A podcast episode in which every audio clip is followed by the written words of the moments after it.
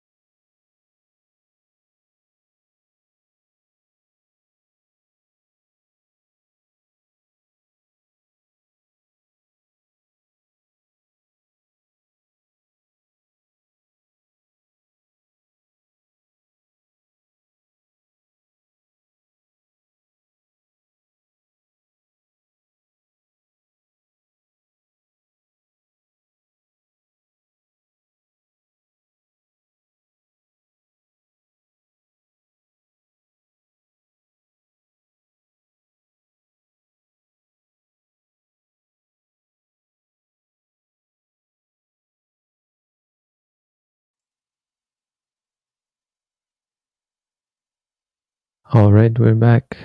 That's 15 minutes.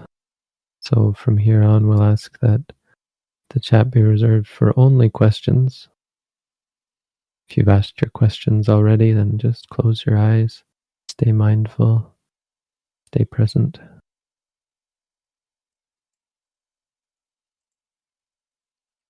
Thank you, Bhante. We do have questions. What are the ways to be rooted in the present moment apart from verbalizing mentally?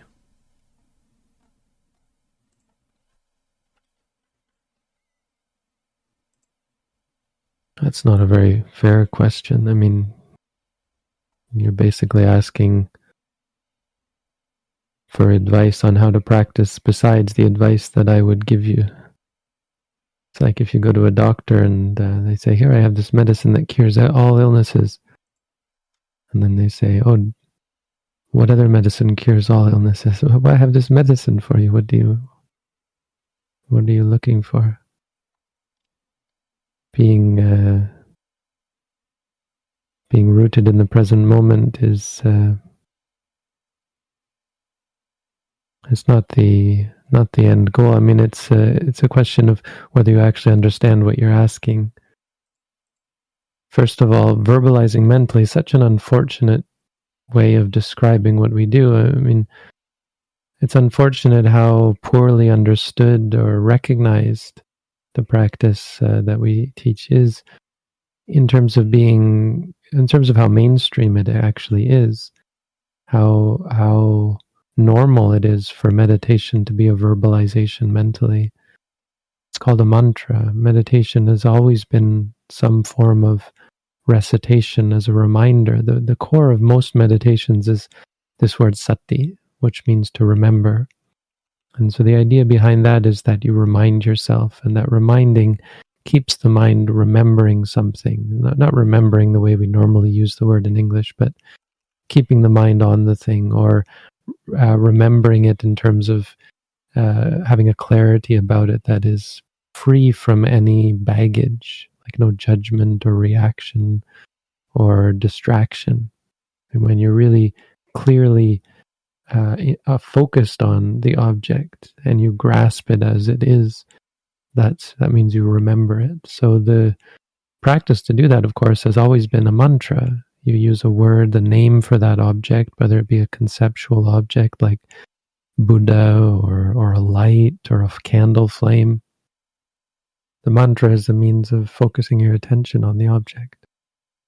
So, apart from that, I mean, what meditation is there? There's this sort of nebulous idea people have that I'll just practice being rooted in the present moment. I mean, what does that even mean? Is that even really the goal?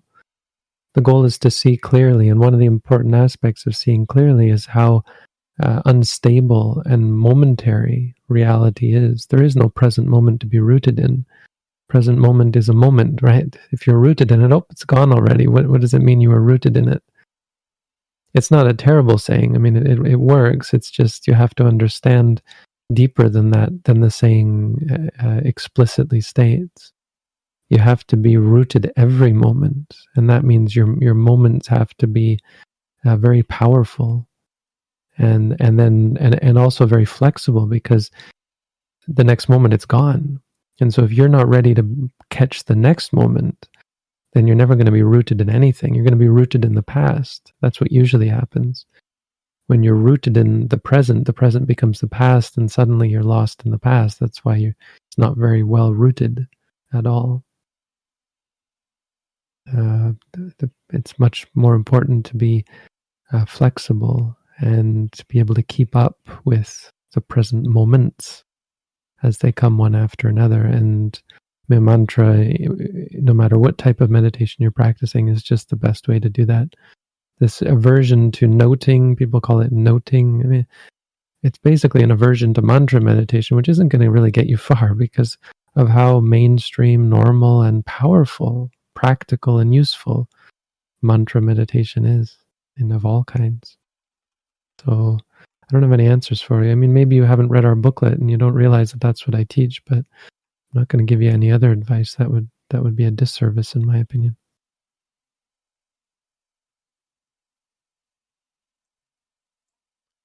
When I meditate, I will notice that I'm distracted by thought, and I note that was a thought about the past or future, but I'm struggling to return to and sit with just sensation without words.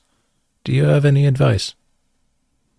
Again, without words, I, I don't understand this aversion to. I mean, it's not so uncommon. We do get this, but now we have here two in a row. Um, yeah, thoughts are you. You should. The Buddha said you should uh, not delve into the details or the particulars or the the um, characteristics of experience. So thought is not thought about the past. Thought is just thought, and you would just say thinking. Now, without words isn't going to be again. Just going back to my last answer, it's not the best advice. So this aversion towards using a mantra is unfortunate, and I would ask you to reconsider. One one note to make is that it's going to be challenging. Meditation isn't meant to be comfortable, not not mindfulness meditation anyway. So if you used a mantra focused on a conceptual object, it would be much more comfortable, but it wouldn't be as uh, life changing. I mean, the whole idea is to take you out of your comfort zone. So the reason for aversion is often the results. The results are uncomfortable that's by design. It's, it's supposed to make you let go, make you see how, well, reality is uncomfortable in the sense that um, any clinging that you do to it is going to cause suffering. So, and, and the problem is that we cling to everything. We like to cling, and so we're always uncomfortable with the reality. We're always trying to live in conceptual thought because it's much more comfortable. So the struggling to return is it. I mean, I, I don't have much advice for you except maybe reconsider and re- read our booklet if you can. Uh, maybe do our at-home course if you're interested. But without words isn't isn't at all the goal. The goal is to use words as a reminder. There's a very there's a great power to a mantra.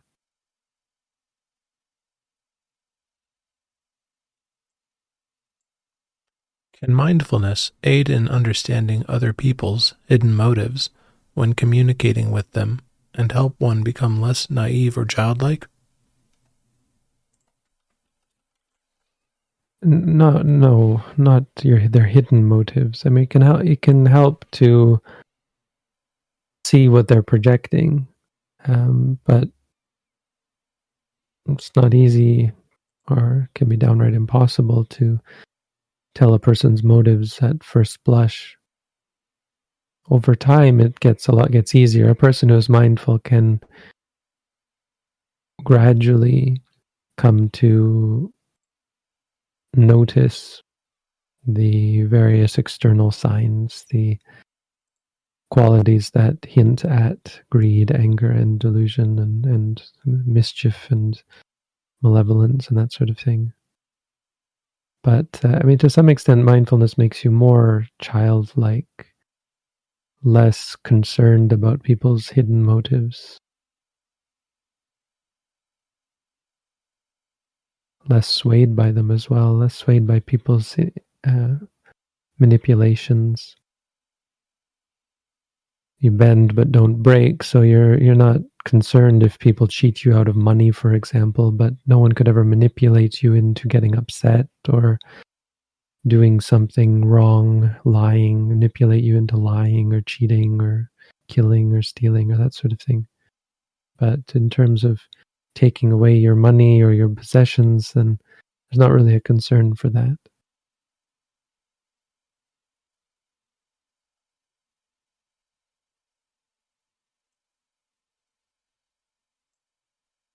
Is the mindful moment I obtain forcefully different from the mindful moment I obtain naturally?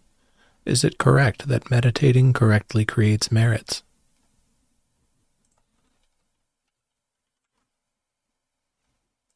Um, yeah, I mean, I don't quite understand this phraseology.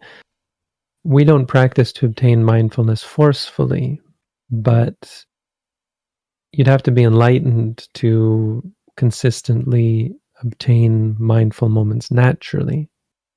So maybe forcefully is okay. I mean, it's not the word I would use, but artificially, let's say. Artificially is like the Buddha talked about a, a elephant stuck in the mud. If an elephant is stuck in the mud, well, you need a, a, a rope. The elephant can't just get out by itself. I mean, stuck in a tar pit, let's say, not mud, but a tar pit, and it's slowly sinking. It can't get out by itself. A human being can't get out of samsara by themselves. The only one who can do that is a Buddha or a Pacceka Buddha. A very, very rare occurrence. Like, like very, like that. That's understating it. very rare is I don't have words to express how rare, how in, obscenely rare it is to for that to happen. So otherwise, you need something artificial. I mean, I guess you could say even a Buddha and a Pacceka Buddha have to artificially change. They have to do something almost forceful, but let's say deliberate is a much better word. Forceful isn't a good word because if anything, if you do anything forceful, you ruin it. Like Lao Tzu talks about the fish he says uh, when you fry a fish, you can't keep poking it, or or you'll ruin it. You have to you have to be deliberate, for sure, and and careful and vigilant, but you can't be forceful. That's not how reality works. Reality works uh, based on moments and decisions, and not not even so much decisions, but um, well decisions but decisions that are based on the crucial aspect is not the decision even. The crucial aspect is the awareness. How the perception. How do you perceive something? Do you perceive it as good? Do you perceive it as bad? Or do you perceive it without judgment without uh, partiality? And that's what we uh, we strive towards. We remind ourselves hey this is seeing is just seeing hearing is just hearing and when we do that, then that changes our perception, and so our decisions change as a result. So that that's the first part, I guess, uh, addressing it. I mean, I didn't really answer it, but I just would word it differently uh, to explain it differently. Is it correct that meditating correctly creates merits? Uh, well, merits aren't things. I mean, a merit isn't something that you can create. Um, you perform wholesome karma, which is often translated as merit, but punya doesn't really mean merit; it means goodness. Merit is an old, an old-fashioned translation of this word punya, which really just means goodness. I mean, there's not. I don't think there's a better translation than just goodness. So, the, the performance of mindfulness is goodness, and that has ripple effects internally, psychologically. It also has ripple effects in your life and the world around you because of the decisions you make, because of your, your personality changes and that sort of thing. I mean, there's just so many benefits to it that are all good. So goodness leads to happiness.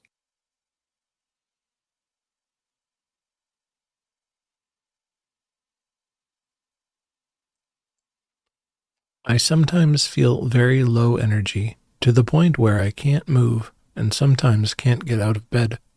I meditate and try to be mindful most of the day but nothing seems to help. Any advice?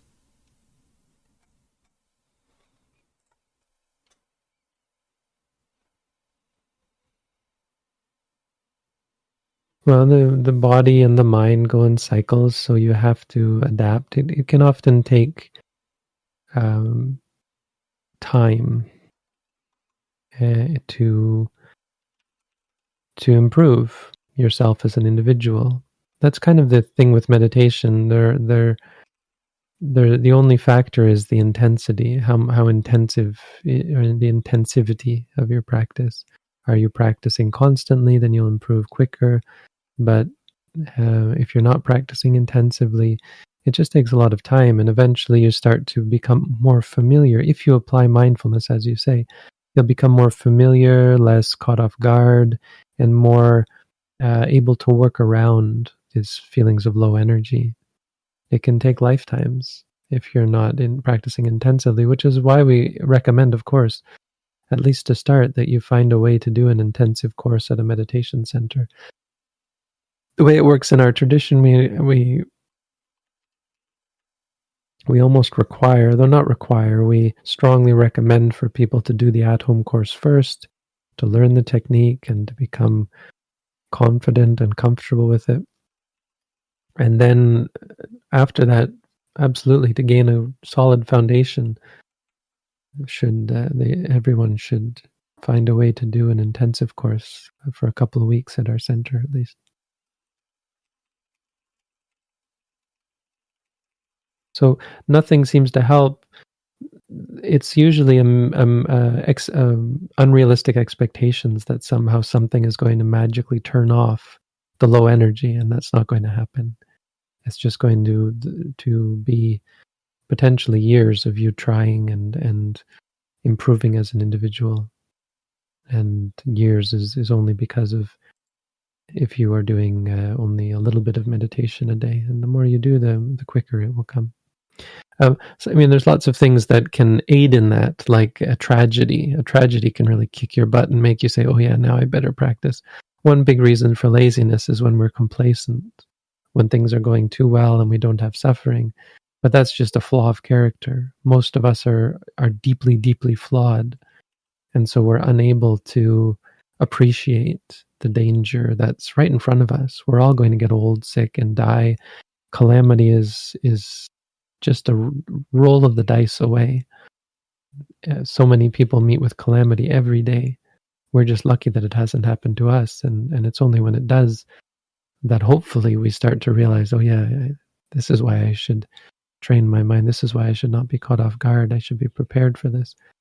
But it's very easy to become complacent and there's nothing to do about that except become a better person and that can take lifetimes. It may be i mean it will be that many people who hear about the buddha's teaching will not become close to becoming enlightened not in this life they're just hopefully going to gain something from it and maybe in the next life they'll they'll go further and some of the people will go on and on and and eventually get to the point where they say oh yeah th- there really is something I've been missing here. How how how prone to suffering we are, and how prone to forgetfulness we are, lifetime after lifetime, forgetting the sorrow and and suffering of the past life, and going on to create a new life and doing it again and again and again. Hopefully, eventually, the goodness and the clarity will wake the, the being up, and then they'll be able to commit themselves to the practice of mindfulness. Now, you coming to this um, this session is a sign, not I'm saying there's anything special about this session, but it is about the Buddha's teaching. So it's a sign you have interest in the Buddha's teaching, which makes you a special person already. That's great. But you have low energy, maybe a little complacency, I don't know. And all of those are just going to be character flaws. Um, so it's up to you whether you have the the the goodness of mind, the presence of mind to realize that and to do something about it, or whether you just say, "I'm okay, I'm, uh, everything's good the way it is," and ignoring the fact that you're getting old, sick, and die, and you're, you're getting old and closer to sickness and death, and potential calamity around calamity around every turn.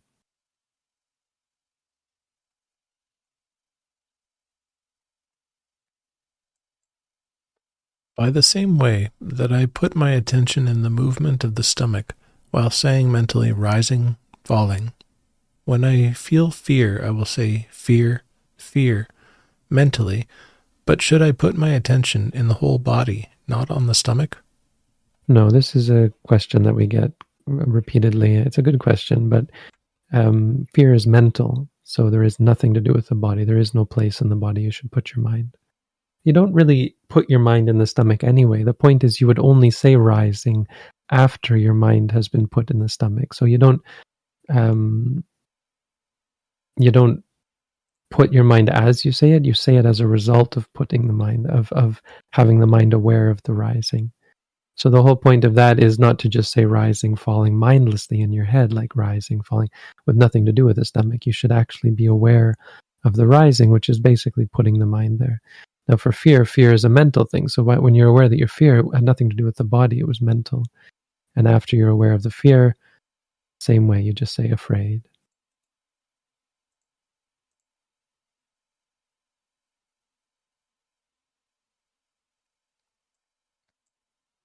Can you explain the mental narrator of physical and mental actions? It can sometimes feel very claustrophobic and schizophrenic when the actions I complete are narrated and judged upon in this mind. It's just thoughts. I mean, this is the extrapolation, the fomentation that goes on in the mind. We make more out of things than they actually are. we are unmindful or we, we have a f- sort of forgetfulness. I mean, in English, we don't say it like that. Again, we, would say more like um, a distracted mind or a diffuse mind, a mind that is um, unstable. And I don't mean unstable in, in the psychiatric way or something. Unstable means the mind is not uh, rock solid, focused and fixed on the object. It make it it gets uh, swept away into discursive thought, judgment, extrapolation, analysis, that sort of thing. So when you do something and then you judge it, that's the bad habit of reacting to an experience with judgment, with likes or dislikes or uh, ego and that sort of thing, conceit, feeling good about what you did, feeling bad about what you did. All of that is wrong reaction. Now, mindfulness is the right reaction. It's a much better, much more powerful and wholesome and clear reaction when you say to yourself, when you walk, you say walking, walking. There's no room for reaction. Walking is just walking. When you feel pain and you say pain, pain, it's just a different reaction. If there's no judgment involved, pain is just pain, seeing is just seeing.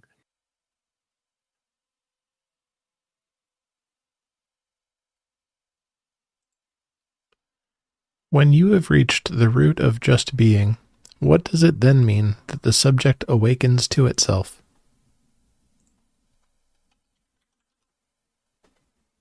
None of those words mean anything to me, really.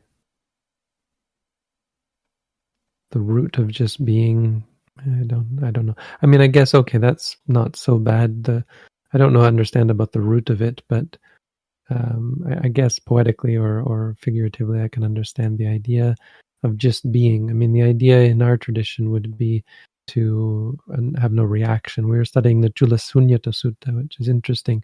Kind of gets into this idea a bit, talking about how the you get to this state where you know, like seeing is just seeing kind of thing, where there's only the senses and the five aggregates. There is no judgment or reaction that you could say is just being, but it's not the way I would. I mean, just being, yeah, it's not so bad. Um, but the next part, the subject awakens to itself, is not a Buddhist phrase. That's just what does it mean? It means you have. It means you're you're studying the wrong religion. I mean, where you got that from is is not from Buddhism. It's not a Buddhist thing subjects don't there's no such thing as a subject and awakening to the, the self is not a buddhist concept. In buddhism we talk about awakening to the truth which is very different from awakening to oneself or itself. You awaken to the truth means just realizing the truth. I mean it's just a poetic way of saying you realize. It's not whatever you're talking about here. You say oh yes impermanent suffering non-self that's the truth that's what you see. That's awakening. Is there a connection between meditation and loss of memories? I have noticed both loss of memory and planning and picturing the future. Well, you can't lose memories. Memories are always something you can potentially access uh, with work if you if you cultivate develop your mind in the right way thing is that mindfulness makes you sometimes less inclined to think about the past. And so, without really exercising that, you're potentially going to just lose track of past memories. That being said, uh, the clarity from mindfulness has a very profound impact, or can have a profound impact on facilitating the ability to remember things. So, that's more long term. I mean, you talk about what you have noticed. Now, the question is, how much meditation are you doing? Are you practicing intensively? If you are, you shouldn't be on the internet, but uh, most likely you're not. And for people who aren't, you can't say too much about what meditation is doing for you. It will be very, uh, very slight and gradual until you undertake to do intensive practice.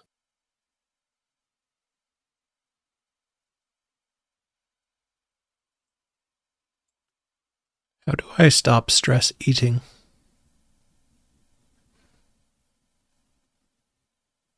Well, the attitude for these sorts of things uh, is to it should not be to stop. You should not be focused on stopping. You should be focused on. I mean, it, it's it's kind of a good abstract goal. That's okay. That's fine. Don't worry about it. But your focus should not be on that because when our focus is on that, we're constantly disappointed when we can't stop because you can't stop. That's not how reality works. Reality isn't about starting and stopping. Reality is about habits which are based on moments of decision, which are based on perceptions. So you should change your perceptions, cultivate perceptions around eating that and around stress. Those two things, those are your two keys here.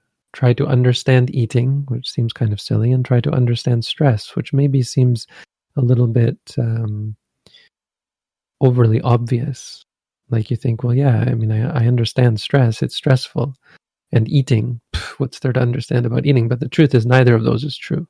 If you understood stress and if you understood eating, neither of these, you, you wouldn't be stressful and you wouldn't be stress eating. Having a greater clarity around these two things through mindfulness will make it stop. Will will will eliminate stress eating. I mean, it takes work. I have no magic pill for you. This isn't something where I can say, okay, go sit for a half an hour and you're cured. Or even go and sit for a half an hour a day. That sort of cure is going to take maybe lifetimes, if not like years at least, if not lifetimes. But uh, how do you how do you stop? I mean, the simple answer to your question: read our booklet, do our at-home meditation course, and then come and do a foundation course at our center. If you do those things, which admittedly are not uh, not easy, and for many people are often for many people are perhaps impossible. But start step one, reading a book. I assume you can do that. If you can type, you can read. Uh, do our at-home course. That's not a hard thing to do either. And then we'll talk. See if you can then maybe come and do a uh, course. That's my advice. If you that you want the answer to your question, do that, and I can pretty much guarantee you'll well, maybe not stop stress eating, but it won't be an issue in the way it like it won't be really stress eating. It just might be, yeah, you might eat a little more when you're stressed, but it will be much, much, much easier to deal with. Even if you just do just those things that I just mentioned.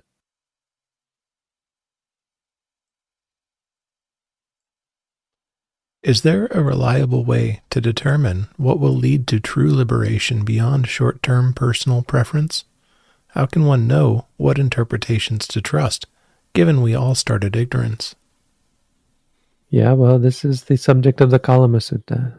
There are many different paths and many different teachers. And the core has to start with the three roots of all evil greed, anger, and delusion. And so you have to start by focusing on these three. I mean, I guess that doesn't really answer your question because, in the context of Buddhism, there's mostly a focus on that. So, but but start there and start to appreciate that simply calming the mind isn't going to address these issues, especially delusion. You have to gain clarity. Seeing clearly is most important. And that, so, so the addition I would say to the Kalama Sutta talking about the three characteristics is the, uh, or sorry, the three roots is the three characteristics. So, talking about impermanence, suffering, and non self, if you can start to understand these things, start to, not intellectually, but start to see that the things that you're clinging to are not worth clinging to, that's how you really um, understand that you're on the right path. Not because you like the practice, but because it's leading you to let go of things you used to cling to.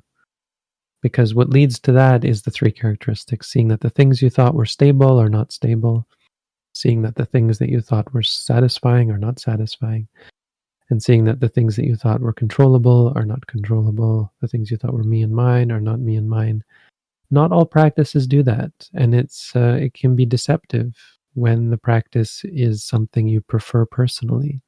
I like this practice. It's comfortable. It's working for me. Is it helping you to see the three characteristics? Don't kid yourself. Many meditations are just calming and peaceful. And if you're not seeing the three characteristics You're not liberating yourself. I think that's a pretty good guide. Those those basics are the basic fundamentals.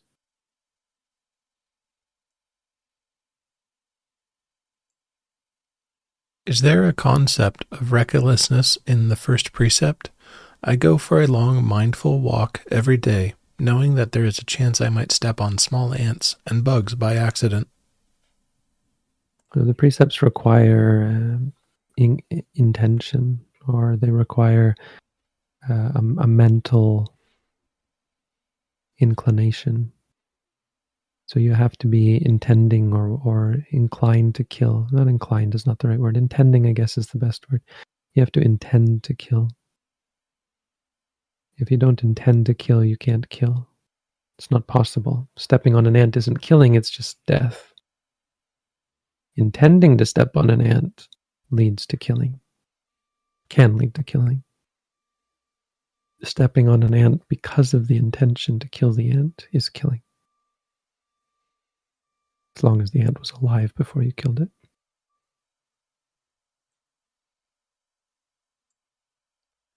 Is reflection useful in meditation for professional growth?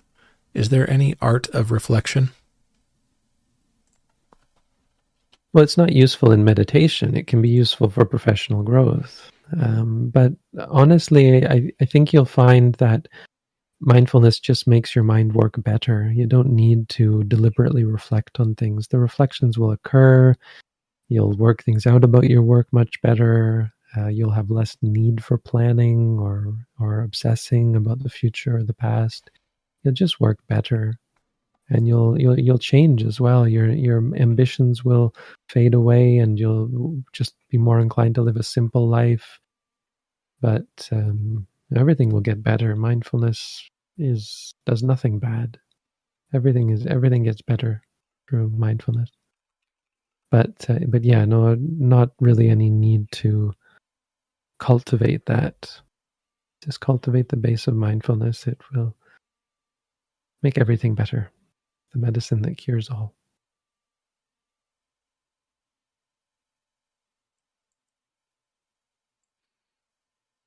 Every time I use a mantra to focus on an object, my focus goes on the mantra itself, not on the object, but on me saying the mantra in my head, and it's very difficult to focus on the object.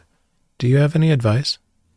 That is, I think, a common reason why people uh, are averse to mantra meditation uh, I appreciate that you're now using the word. This is a good sign that people have started to use this word. I've been criticized for this because in the Mahasi tradition, they don't use the word mantra, but I think they also didn't deal with such backlash. Um, they did as well, but also they weren't using English for the most part. But um, it it um, yeah anyway the the the use of the it is mantra meditation. It's a I, I believe that's what we're talking about and that's what we're practicing that, that we're saying the same thing. So this is a common problem that people have um, that it's unfamiliar. I mean what you're dealing with is not a sign that there's something wrong with the practice. And as people will often say it's not it's not what people will often say. It's a sign that the practice uh, isn't right for me uh, that sort of thing. It's just a sign that it's unfamiliar. It's like learning how to golf. I mean when i was young i learned how to golf. A tennis as well. These two things uh, really struck me as i mean they're un they're unnatural. Why are they unnatural? Not because there's there's something perverse, right? There's nothing perverted about hitting a golf ball except for how silly it is. But it's not perverse or or perverted, right? But it's unnatural in the sense that I don't know how to do this. My body doesn't know how to do this. Um, learning, uh, I don't know, complex algebra or calculus. When I studied calculus in university when I was young, I mean, your mind doesn't work that way, but you teach it how to work that way and you you uh, you change it's unnatural that's a common criticism people have oh this this is unnatural Well, what do you expect? You just want to go with what's natural and you just live your life naturally greedy, naturally angry, naturally deluded. You need something unnatural to change. That's what training is. Um, like doing push-ups is unnatural. Doing doing karate when I studied karate when I was young, it was unnatural at first, but eventually it becomes very natural. So, so that's not quite literally what you're talking about, but it's the same idea. It's hard because it's new, and you're doing it all wrong because you don't know how to do it. So you try to hit the golf ball and you just don't hit the golf ball. You try to swing the tennis racket and you just hit the ball into the net or whatever. Or don't even hit the ball at all or, or hit yourself or something. Right? You do it all wrong. But eventually you get better at it. So the the that's just sort of the background to try and reassure you that there's nothing wrong here. There's nothing unexpected. This is just beginner stuff the advice is is quite simple and and it, it's not unfixable. The the the, the uh, advice would be, what happens is then you try to focus on just to repeat what you're saying. You try to focus on say the stomach, and your mind focuses on a sound in the head, or sometimes even people will see the word in their head or that sort of thing. Well, that there is an experience. It's showing you three things. It's showing you uncertainty because you don't know whether what's going to happen. Sometimes it goes to the stomach, sometimes it doesn't. It's showing you suffering because you're frustrated because you have expectations and desires and they're not being fulfilled. And it's showing you non-self. Most important. I mean, most obviously, most glaringly. I don't want it to go to my head. Why isn't it doing what I want me to want it to do? You're learning something very important about your mind. It's not your mind. Your mind isn't you, it isn't under your control. Why isn't it working? Why isn't my mind doing what I say? Because it's non self. These are important lessons. So, what you do is you change your attitude. Instead of saying, work, darn, gosh, darn it, hit, work, won't you? You, you say, well, you, you, you change your perspective to be flexible, to keep up.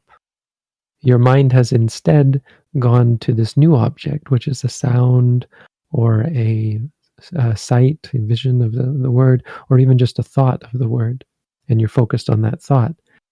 Those are all perfectly valid objects. And if if you train yourself to say, for example, seeing or hearing or thinking in that instance, you'll change your attitude instead of trying to control the mind to try and keep up with it and to not let it get out of your uh, your your vision, you know, so that you're you're present at all times.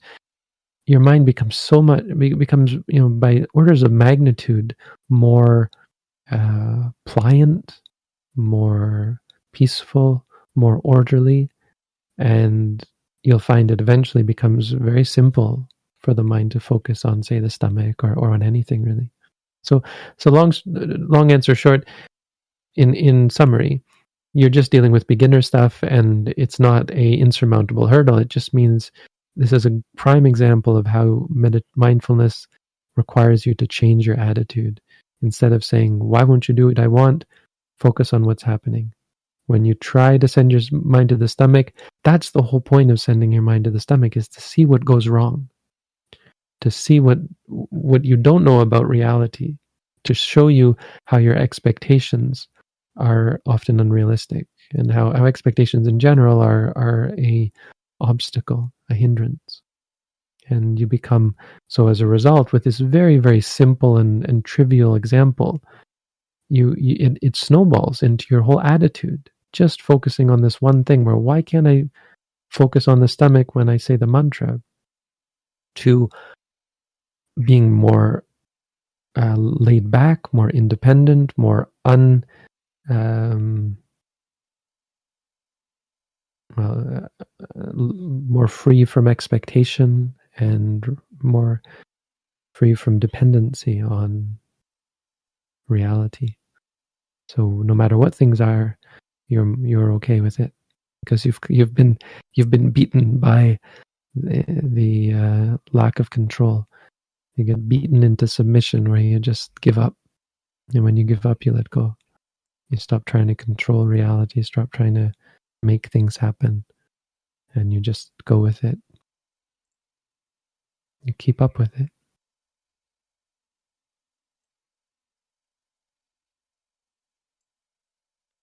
When I meditate, I often get curious about who or what is directing my attention.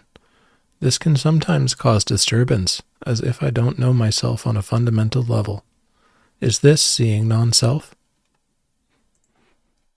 I mean, there's there's always going to be non-self is just like seeing the stripes on a tiger. You don't have to go looking for it. You're just, you're always going to see non-self when you're mindful. It's just a matter of being mindful. So Here's an example you get curious. Well, that's not being mindful, so you should be mindful of that. When you're curious, you can say curious, wondering, for example, wondering or thinking. If there's a disturbance, you would note the disturbance. I don't know what you mean, perhaps, you know, distraction or worry. You have to you have to pin down what you mean by disturbance there. Uh, doubt, maybe, confusion. Those are all just experiences. So no, I don't think you're understanding non-self by by that question. Um, though there is non-self always involved. Non-self is just that you can't uh, control these things. You can't control the curiosity. So seeing non-self would be seeing that the curious is not you. It's not you getting curious. If you could see that, oh, that would be that would be non-self when you realize, oh, this curiosity just is incessant and it's not happening because I want to do it, just keeps coming back again and again. When you get to that point, then you're seeing non self.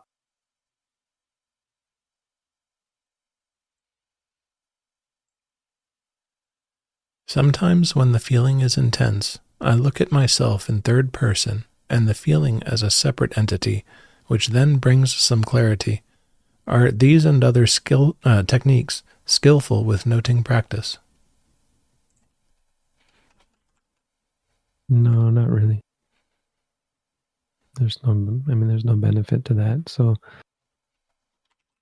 um, trying to doing something that for the purpose of bringing something else is usually a bad idea. I mean, this is the control because it works sometimes and it seems to work and it gives us the false sense of control, but control isn't what we're looking for.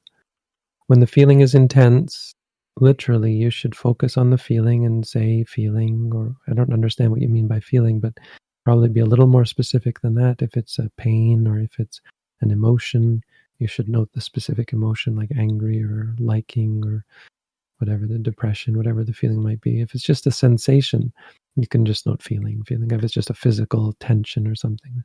You can also note tense, tense, but sometimes you're just not feeling, feeling, and then you'd also note if you like it or you dislike it or that sort of thing. But doing anything you do, no matter, I'm not even, you know, going into the details of what you did. Like I look at myself, that's something you did. Don't do that. That's not the practice. Just look at the feeling. Don't look at myself. Look at the feeling. And the feeling as a separate entity. I mean, kind of, but you don't have to get into it like that. The, you'll see that I mean, feeling is a separate entity. It's an entity that arises and ceases. So that's enough. You don't have to get into some framework of myself, third person, separate entity. Yeah. Feeling is just feeling. That's enough. The hardest part of mindfulness is to stop complicating it. You see, all a lot of this that these questions people ask are just complicating things. Big part of it is the struggle to stop trying to complicate it like it's it's core. It's really the core of mindfulness is reducing it to seeing is just seeing. It sounds so silly and kind of kind of basic like okay if that's the first thing i do what's the next thing i do? But it's actually the last thing you do. Because when you get to the point where seeing is just seeing then there's no self there's no me there's no mind there's no problem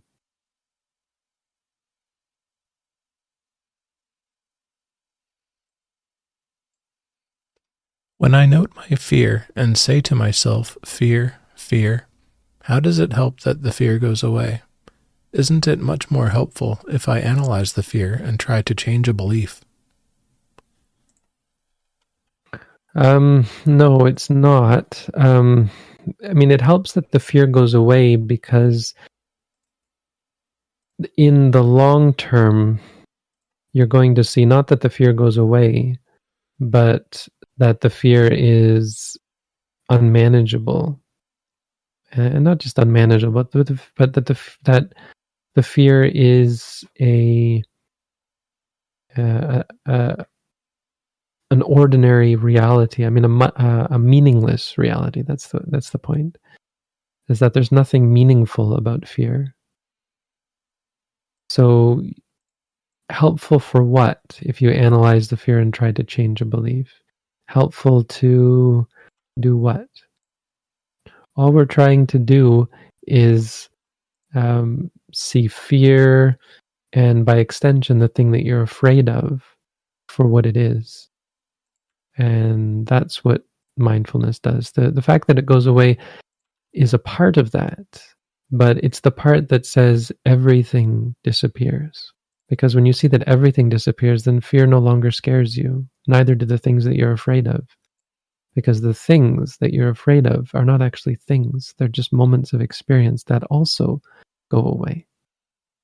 So the goal isn't, oh, I said, I said, fear, fear, and it went away, I win. No, that's not what's important about it going away. What's important about it going away is that that's what things do. And when you realize that, that that's what things do, then there's nothing to be afraid of. Because if something arises and ceases, why were you afraid of it? It's gone now in the next moment. I mean, that's trivializing it, but that really is it. You really do get to the point where you see everything arises and ceases. Yang kinchi samudaya damang sabantang niroda damang. That's the expression of uh, of what we call stream entry of your first realization of nibbana that whatever is of a nature to arise all of that is of a nature to cease that's it when you realize that then you're like what is there to be afraid of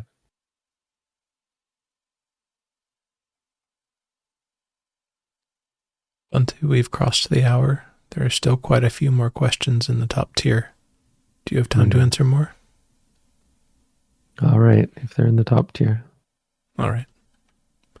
Thank you. How does one go about mindfully discerning delusions from one seeing everything in an empty perspective?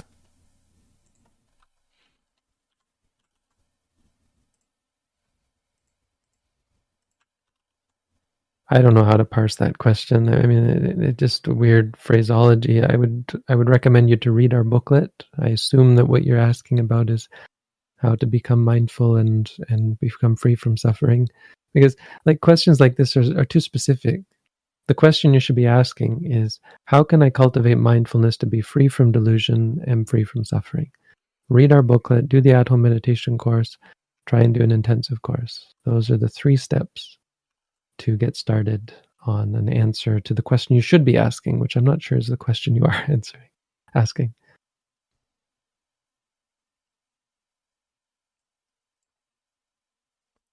I've been noting for a long time, and I've noticed that in sexual practices, early on a feeling of passion with pleasure would arise, but after noting, there is nothing intrinsically pleasurable about the act and the feeling that arises.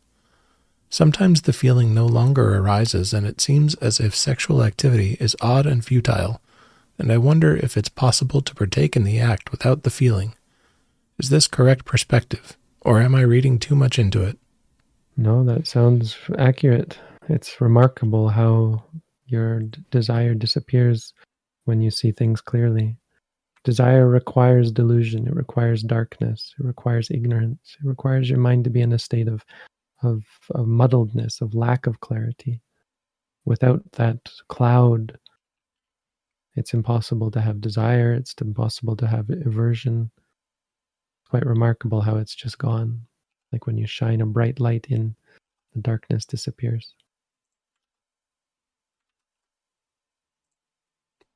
How do I really remember something when studying if only seeing, hearing, smelling, tasting, feeling, thinking runs in my mind. Yeah, I mean, this isn't tier one, is it? This is more of a, a curiosity question. I mean, the reality is you do remember things. So, mean, there are explanations about how memory works, but it's not really that important. You do remember things, right? So, what's the problem? How is this? How is an answer to this question going to uh, going to help your meditation practice?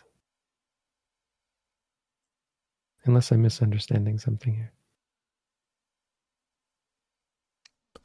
As a beginning meditator, what guideposts should one look for to help with progressing in their meditation?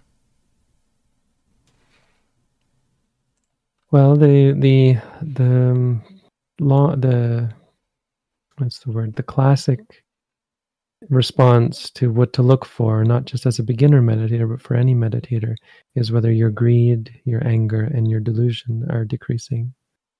It's not a very satisfying answer in some ways. Uh, I mean, it's because it's just too simple, right?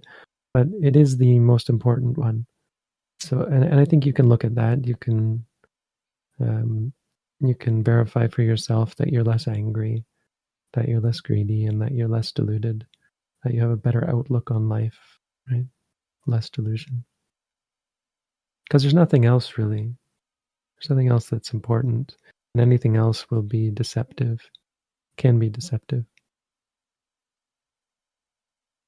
What guideposts? Sorry, maybe that's not even what you're asking. What guideposts to help with progressing? Well, you don't look for guideposts to progress, you do the work. So I, I maybe misunderstood what you're asking. Don't look for guideposts to help you progress. Um, there's nothing that will guide you like that. All you have to do is keep training in clarity and mindfulness. And it's like digging. The Buddha described once, like this guy who digs into a uh, an ant hill, and he keeps pulling stuff out of the ant hill. Weird things, like he finds a toad in the ant hill or something. Um, and he finds an iron bar or something, and they're all um, they're all analogies for something, metaphors for something else. But uh, it's kind of an apt analogy of someone digging. You're just digging, and you keep finding new things. So just keep digging. Uh, right. So you those aren't and they aren't signposts. They're they're signs that no, they're not even signs. They're uh, realizations and their challenges which force growth, right? Being challenged, being pulled out of your comfort zone. Uh, that that will enlighten you as you dig. But all you have to do is keep digging, and you'll see everything. Thank you, Bhante, for taking the extra time. Those are all the questions we're prepared to ask. Okay, thank you all. Every week, such a surprise. We keep getting good questions, consistently uh, important questions. Thank you all for taking the time to try to uh, gain some better appreciation of the Buddha's teaching. I hope it's been helpful. I hope the answers have given you some uh, clarity and insight, and then they weren't just um, they didn't just leave you more confused than before. Uh, if you have more follow up questions or further questions, please do come back. This is, again, this is your Dhamma talk. You tell me what to talk about. As long as it's about something important to you, something that really you need to hear, something that benefits you in your life, then I'm happy to answer. So, and thank you, uh, Chris and Edit and Jim for your help. May everyone who is involved find peace, happiness, and freedom from suffering. Sadhu. Sadhu.